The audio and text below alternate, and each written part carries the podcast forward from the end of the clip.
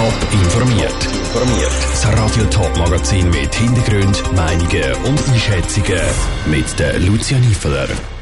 Wie die einen Strassen in der Stadt Zürich zu ihren kuriosen Namen gekommen sind und wieso die grünen Wellen von der Wahlen sich bis jetzt kaum in den politischen Entscheid zeigen, das sind die beiden Themen im Top informiert. Wieso heissen die Strassen eigentlich so, wie sie heissen?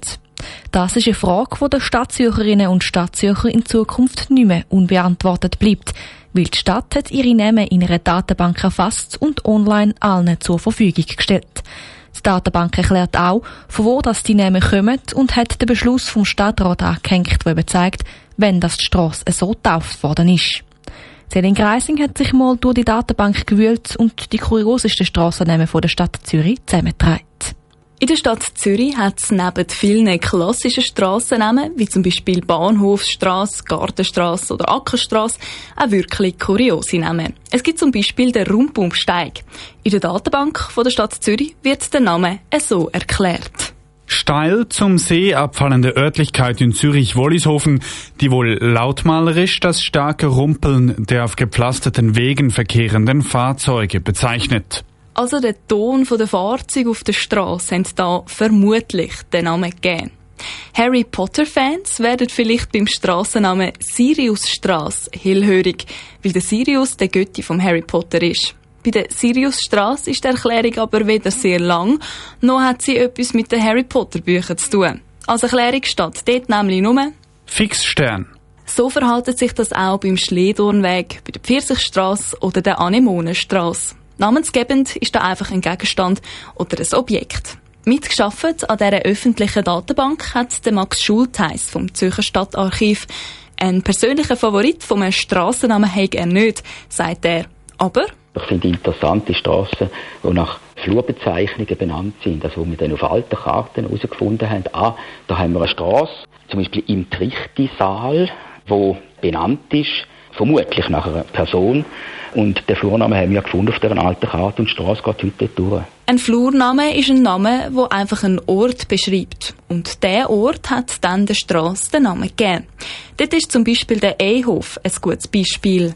Flurname Ei, Nebenform von Au, bedeutet feuchtes Gelände. Der Ehof ist heute eine Straße und nicht nur noch ein Gelände. Es gibt aber noch ganz viele andere kuriose Namen und Erklärungen. Insgesamt sind es um die zweieinhalbtausend Namen für Strassen und Plätze.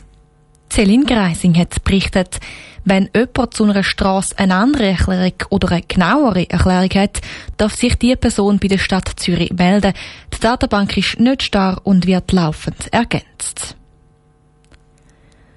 Von einer grünen Welle war die bei den Wahlen vor zwei Jahren. Die Grünen haben im Parlament einen Haufen Sitz gewonnen. Die Hoffnung, dass darum Umweltthemen mehr Chancen haben, ist gross gewesen.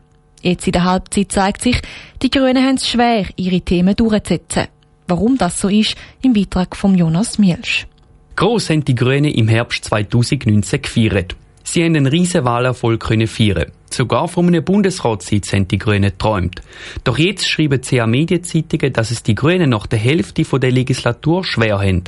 Das hat mit dem politischen System zu tun, erklärt der Politologe von der Uni Bern, Marc Bühlmann. Wo es eben darum geht, dass man mit seinen Anliegen grosse Mehrheiten muss finden und auch wenn die Grünen einen grossen Wahlerfolg gefeiert haben. Sie haben keine Mehrheit im Parlament, das heißt auch sie müssen Verbündete suchen und die Verbündeten finden es nicht nur auf der linken Seite, sondern müssen es halt auch in der Mitte suchen und das ist für jede Partei schwierig, da Mehrheiten zu finden. Dass die grünen Themen wie CO2-Reduktion, Atomausstieg oder pestizidfreie Landwirtschaft momentan nicht so gefragt sind, hat auch mit der Pandemie zu tun, erklärte Marc Bühlmann. Themenkonjunktur spielt eine grosse Rolle, ob man mit den eigenen Themen, insbesondere dann auch in den Medien, Anklang findet. Also man muss bei den Wählerinnen und Wählerschaft immer wieder ein bisschen zeigen, dass man die Themen bearbeitet und im Moment spielt mindestens das Klima nicht so eine große Rolle, wie es gespielt hat vor der Wahl 2019. So sind im Moment vor allem Themen zu der Corona-Krise bei der Bevölkerung gefragt. Und dort kann die SVP mehr punkten,